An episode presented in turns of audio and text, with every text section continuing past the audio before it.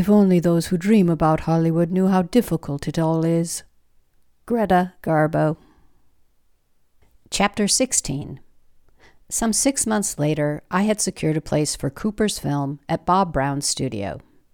After the presidential inauguration in January of 93, Shep dropped a heavily revised script on the desk in my office, a little oasis of casitas on a rolling lawn with a view of the sound stages. I was on the lot. Unlike my first time working on a film, I didn't have to park in a subterranean garage half a mile away. A studio employee detailed my car once a week. My parking spot was directly outside my office, my name painted on the asphalt in stenciled white B. Taylor. Woe to anyone who bogarted my coveted spot. Being married to a movie star had brought me certain benefits. However, as a producer with offices on the lot, I had reached, in my own mind, the twin pinnacle of perks. The first of those perks was that California mana, handy parking. The other was the chance to work only with whom and on what I desired. Or so I thought. Let's back up a little. During the era in which I was climbing the greasy pole, there were no smartphones. Email was a few years in the future, and executives carried fat, expensively bound, loose leaf notebooks in which they memorialized and organized day to day events. As noted previously, I like to write things down, and my $300 day runner was a lot more elegant looking than a pile of yellow legal pads. My notebook came with a key, just like an old fashioned diary, but it was open on the desk, and this is what I had scrawled across the entry for Monday. Hi, bloviating lazy head of production. Great conversation five minutes ago. Just to be clear, you want me to include seven new scenes on this opus without any increases in budget, personnel, or schedule? That's fabulous. I admire how you shot down my tedious list of facts and figures with gaseous platitudes. Just hearing them has elevated and inspired me. Think outside the box. Just make it work.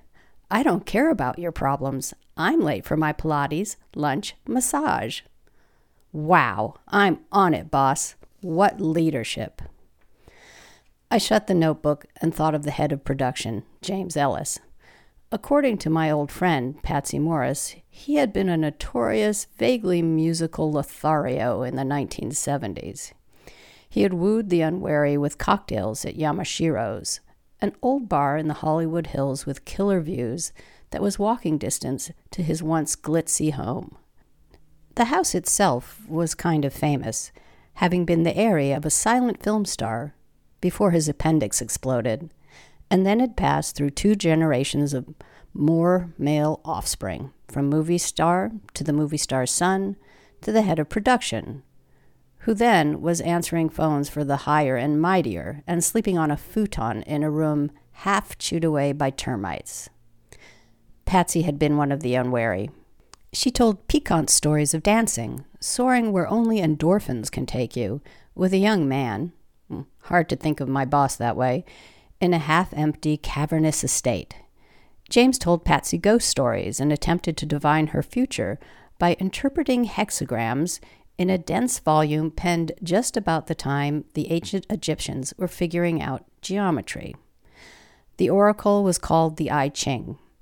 No matter how the coins were tossed or how the text was read, he always came up as the horseman a description that made Patsy laugh, and the young man ever more intent on coaxing her to his bed, futon, any available soft surface.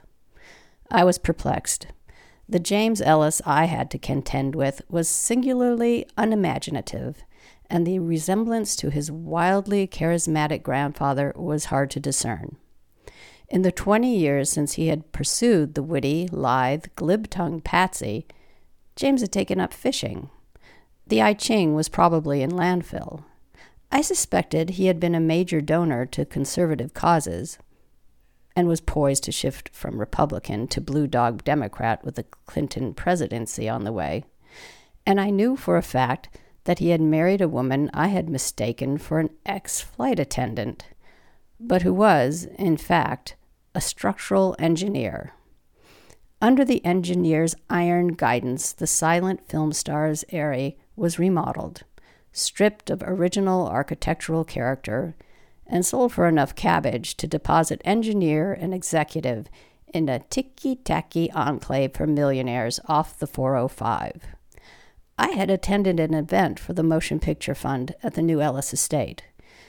And while the finger food was delicious, the scale of the rooms and the furniture made me distinctly uneasy.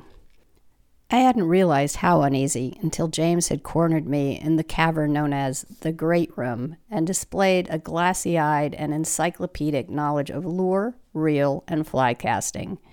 He held forth for what seemed like an eternity on the meditative benefits of standing in rushing water, clad in flannel and rubber waders.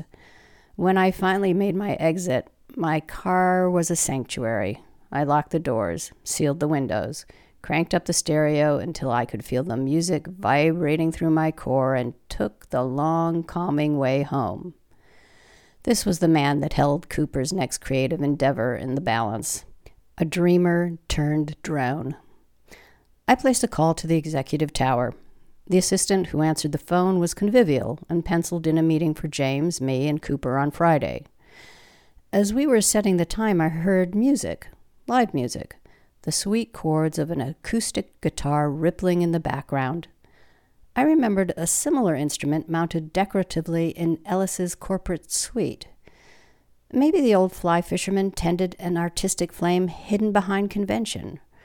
Or maybe he felt more at home in his offices than in that pile off the 405. I turned my attention toward Cooper. His office was in the casita across the hall.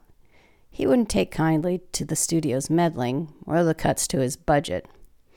Cooper was taxed, probably not beyond his abilities, as he was accustomed to six hour sleep cycles when shooting a movie. However, now he was the father of a five month old baby, Sylvie, and his sleep deprivation had taken on a different quality. He talked about the baby constantly, vigorously, appreciatively. Patience, his wife, was rarely mentioned. And when she was, it was ever so odd, like he was constructing I don't know, a verbal barricade, referring to her either as the baby's or Sylvie's mother, never by name, and never my wife. I glanced up through my open office door, saw that Cooper's door was closed, and walked across the hall and tapped. No answer, not even a grunt. I opened the door to find him hanging up the phone, frowning. Are you okay? I was just talking to. I have to go. But we have casting at 20. I have to go get Sylvie. Can't? But before I could finish my sentence, Cooper was standing over me. My shoulders held a little too tight in his grasp. I need a lawyer. Hours and many, many phone calls later, Shep and I were still at the studio. It was after eight. The sky was dark and the lot was quiet. We were both seated on top of my desk, discarded mugs of coffee with cream cooled and skinned over set aside. Both of us were looking out a big window that framed the night. Fuck, I said. Aren't we eloquent? I rubbed my hand back and forth over my shoulder, a needle of pain behind my right eye. How did this happen? Hey now, you know there are no rewrites in real life. I turned to Shep.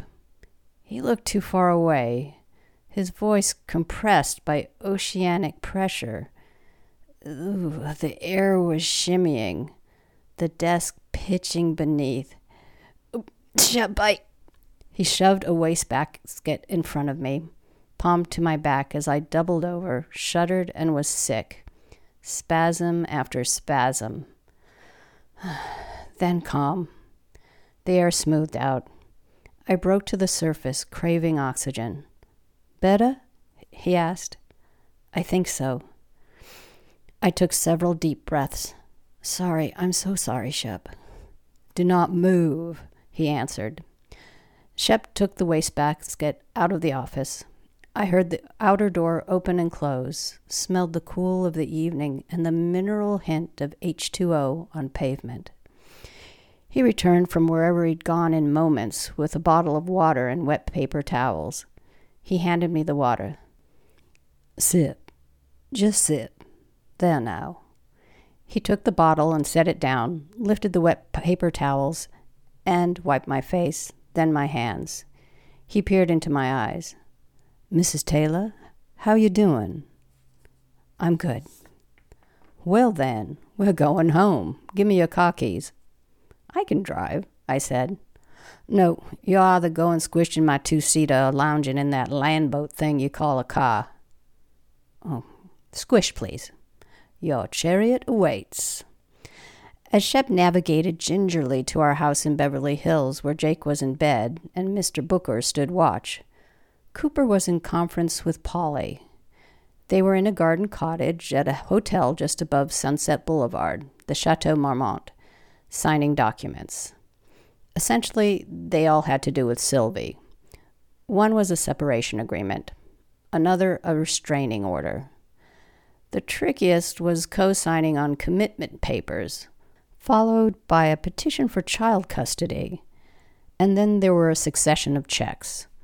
One was for an additional year's rental on a house which Cooper now refused to set foot in, and where, earlier in the day, Sylvie's Auntie Peace and her mother, Patience, had been preparing to shoot up between their toes, with no visible marks, while the baby was napping. Their plans went awry when Peace started to convulse, and Patience, her unused hypodermic fallen from her fingers, called for help. At Polly's advice, Patience signed herself into the locked psychiatric ward where the ambulance had taken her sister, an attempt to mitigate what would certainly result in criminal charges. Though her interlude in rehab probably wouldn't be enough to allow unsupervised visitation with her child. Ever. Polly gathered up the signatures and placed the papers in her briefcase. I'm sorry, Cooper. So am I, but, but I think you saved my life today. Thank you. Polly hesitated. She closed her case and looked up. Maybe you should call Billy. I can't. She gestured between them. Attorney client privilege, but you, you might want to call her. I set down the phone in the kitchen. I had been listening to Cooper. I hoped dispassionately, while he had re outlined the events that had driven him to the chateau. Mr. Booker had been in the kitchen with me when the phone rang and had withdrawn when I answered. I wished he had stayed put. The start date for the film would have to be pushed back. I was sure of that. What I wasn't sure of is if we should have made the film at all. Fuck it, I whispered. It probably shouldn't be made, but most likely there was too much money in play to stop it from going ahead. The following morning, while Cooper was thinking walking with an infant through a hotel full of people usually noted for their cool was like walking down Venice Beach with an adorable St. Bernard puppy inviting cooing comments, I was in the executive tower. A command appearance, not in front of James Ellis, but Bob Brown. The head of the studio was all smiles, so avuncular and the subtext was perfectly clear. It was everything I already knew. More than that, everything I had struggled to achieve, repeated for emphasis. The movie had a green light. The lead actor had a play or pay guarantee. Principal photography and the payment of producers' fees, among them mine, would happen as scheduled, and the release date was set. The twist due to unforeseen circumstances. Were they unforeseen? The twist was would Cooper direct? The implication being that that choice was up to me. Somebody had to. If not Cooper, then someone else. I was nodding appropriately, responding on cue, and wishing there was daycare on the lot. Of course, that notion was somewhat ridiculous, any way I looked at it, Cooper was screwed. I couldn't help but see the situation in starkest terms. baby, or career? Thanks for listening. If you've enjoyed the story, please tell a friend.